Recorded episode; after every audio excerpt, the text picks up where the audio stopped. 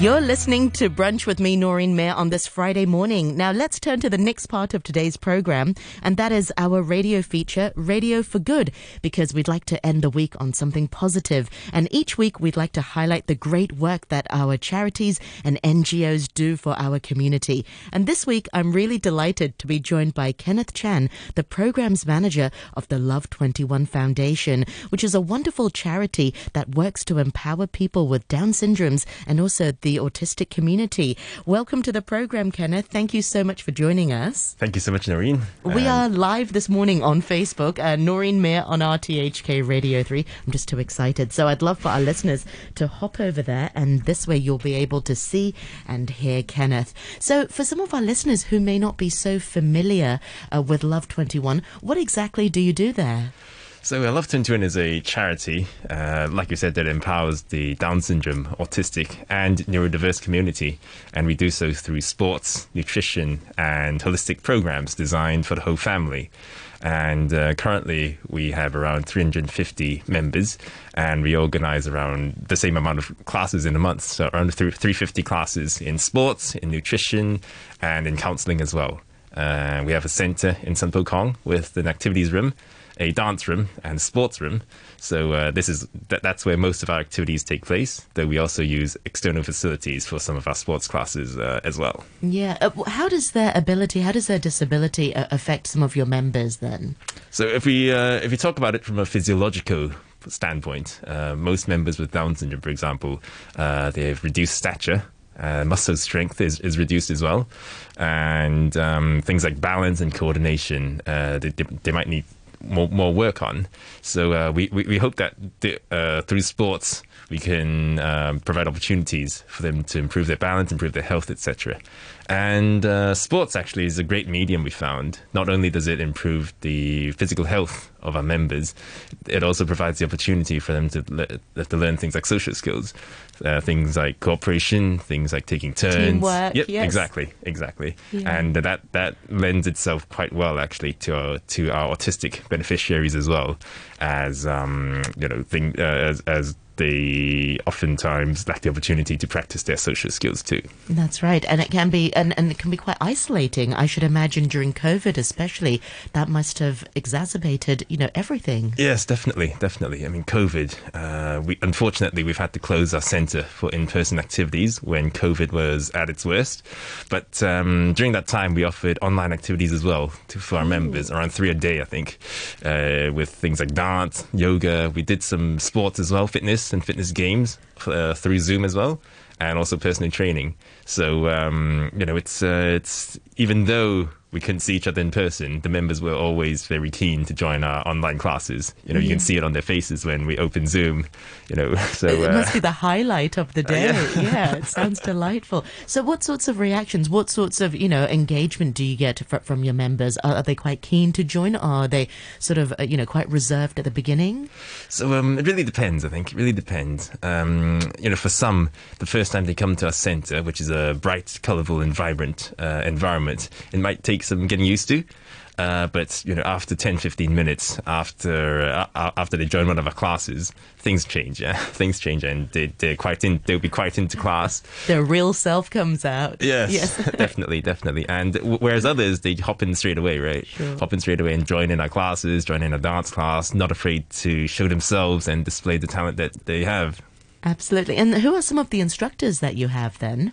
Oh, so um, for example, for our ball sports classes, for instance, you know, we have a table tennis coach, we have rugby coaches, Amazing. and uh, for fitness, we have personal like trainers, a proper, like a like a, a, rugby coach that coaches other pe- uh, other children. Yes, or... yes, we're very lucky to be uh, partners partners with the, the Kowloon's Rugby Club as well as the USRC Tigers Rugby Club. Oh, so um, you know, uh, every week, for instance, we go to the Kings Park and the USRC Tigers, they um, they provide coaches and the venue for us for our members to partake in a rugby training with them.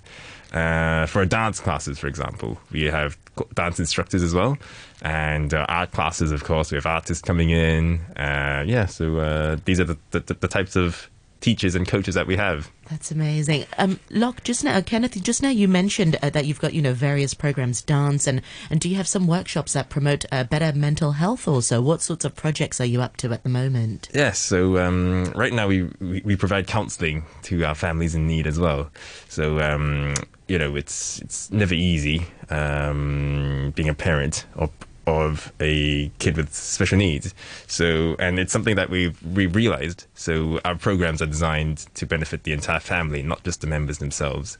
So, uh, you know, when there's the need for counselling, we do that also through an external uh, counsellor or or a uh, clinical psychologist too. And and we we also have a social worker who works full time at our centre, and uh, he addresses he some of the needs, some of the mental needs of our families as well. Absolutely, because it can be quite an isolating journey when you have children with extra needs, and then when they get to the adult stage as well, as caregivers, how how can you better provide support to, to, to them? And also, as you age as well, there'll be a sort of a lot of concerns for parents.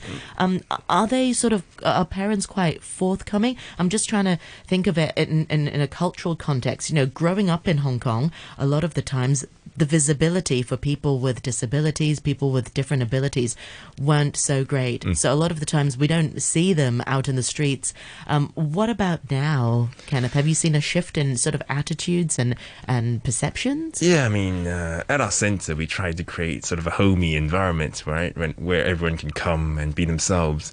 And I think that uh, I think that recently we've, we're starting to see a bit more uh, people with special needs on the MTR, on the buses, for example. In the past, like you said, we, we wouldn't really see them, right? There's... Parents just didn't bring them out because exactly. they were so scared of the way that people were, were just staring, I suppose. Yeah. Exactly, exactly. Which is why I think uh, raising awareness is so, so important, and it's uh, part of our goals actually uh, for the coming years is to uh, just really have our kids out there, have our members out there, uh, whether it's through a dance show, whether it's through I don't know, maybe working in a in, in, a social enterprise, something like that, that could really display their abilities and to showcase to the world uh, who they really are.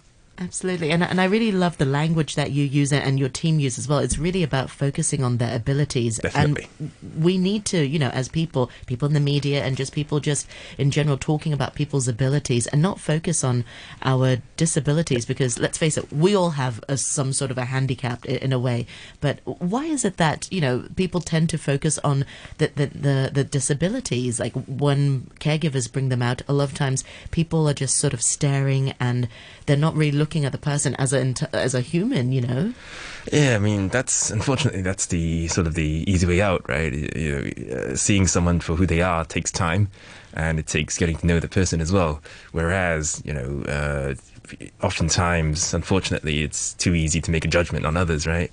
But um, again, like I've said before, you know, our programs are designed so that uh, our members and the, and the families can take risks really uh, trying out new activities. Yeah what sorts of risks safe ones of course. Things like dragon boating for, yeah. for instance. Uh, things like rock climbing. We're, we're, wow. we're, we're, we're trying to uh, get going. And, and um, sailing as well. We had um, people from sailability mentioning yeah, yeah, yeah, yeah. So uh, we, are also explore, we're also exploring a partnership with sailability to see if, uh, see if to, to see if it's suitable for our members so it's you know it's all about trying, all about the opportunity. And you know, if after two, three lessons they don't like it, that's fine also, right? They've tried it, they don't like it, so that that's that, that's okay too. Exactly. Sorry, sailing's not for everyone. You know? yeah, sorry, Kay. Sorry, sorry to our friends in sailability. No, it's a it's a fantastic. But exactly what you said, Kev, is about taking risks. And so, what sorts of uh, reactions from you know um, from the older generation? Do you, you get caregivers for the parents? Do grandparents also um, um, participate in some of your activities? Yes, uh, even though most of the guardians who come are mums, we are seeing more fathers Yes. and also grandmothers, you know, mama, papa. Yeah, so, so, uh, and they're uh, for some families they're the primary caregivers uh, for the child. So uh, yeah, we, we we're seeing more. Definitely. Yeah. What sorts of outreach work um, do you also do at Love Twenty One? So um, in terms of our membership, growing our membership, right now we're 99% relying on word of mouth, really. So uh, if an existing member knows of a family member or a friend or a schoolmate, for example, uh, who has a child with special needs, they refer us to them, and then um, you know, and then that's how we recruit members, really. Yeah, um, Kenneth, because a lot of the times, a lot of your members are adult uh, people with Down syndrome. So what happens? I mean, uh, education. You know, I, I, should imagine education stops when when, they uh, hit tertiary education, and then I mean, what do they do in their spare time? So um, after secondary school, uh, most of our members go to a sheltered workshop to work. Uh, some go to mainstream employment, working in canteens, cafeterias, in McDonald's, for example. Yeah. And uh, the type of work that they do in sheltered workshops can include packaging, can include things like cleaning, uh, cleaning cars, cleaning things like that. And um, yeah, uh, we also know of a few who uh, organizations like Dignity Kitchen, for example, yes, uh, social right. enterprises like that. Uh, that's a, that's an option as well. Yeah. Um, what should employers know? Because I, I know a lot of time. I mean, uh, for example, Cafe Eight at the Maritime Museum, um, also the Nesbitt Center, um, also train a, a, lot of people with different uh, abilities. I mean, what should employers know that you know that it's perfectly great to be employing people with different abilities, and that they are just as hard, in fact, maybe perhaps even more hardworking um, than than you know uh, neurotypical people. It's it's interesting you ask because um, right now at Love Twenty we're running a employment and training program as well, where we uh, where we bring in a few of our members to work as receptionists and as sports assistants, oh, nice. uh, and also nutrition assistants at our centre.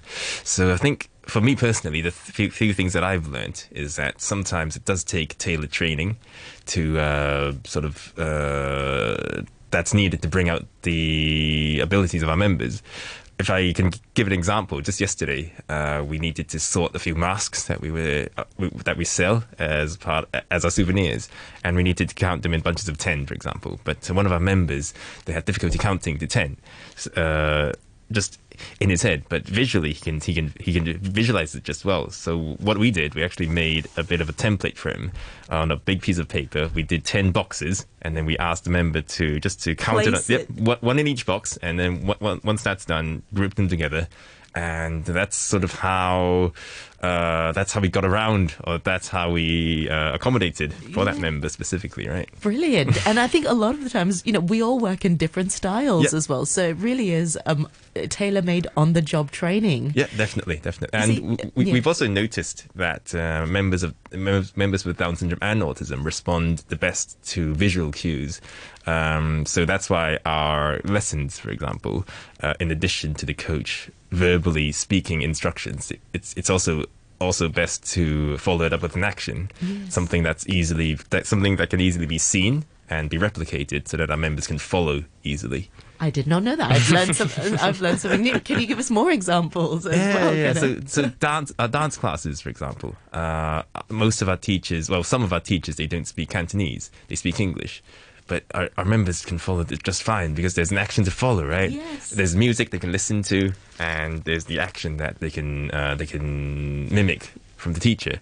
So that's so our, our, dance classes run very smoothly, and our kids love dancing. Excellent! Wow, Kenneth, it sounds like you've got like uh, fantastic members and fantastic coaches who are willing to accommodate and also learning in, in, in different styles. Yeah, definitely. Uh, we're very lucky to have a team of very dedicated coaches and volunteers who make our classes possible. Really, without them, you know, we, we wouldn't be able to host all the classes. So uh, a big thank you to them too. Yeah, and also a big thank you to you and your team. Really, you know, this is such a wonderful charity that provides visibility to many uh, communities who perhaps would not be as visible as they should be because everybody deserves a chance to live with dignity and to be enjoy regular things like dancing, like rugby, and just, you know, going out and about. Um, so, how will, you know, is there a message you'd like uh, to, to offer for, for family members who are perhaps, you know, not taken that step to bring their children out to socialize as much? Yeah, I think um, you know because during COVID, I heard a lot of times they, you know, even the ones who came out then you know sh- shut them out because wanted to keep them safe.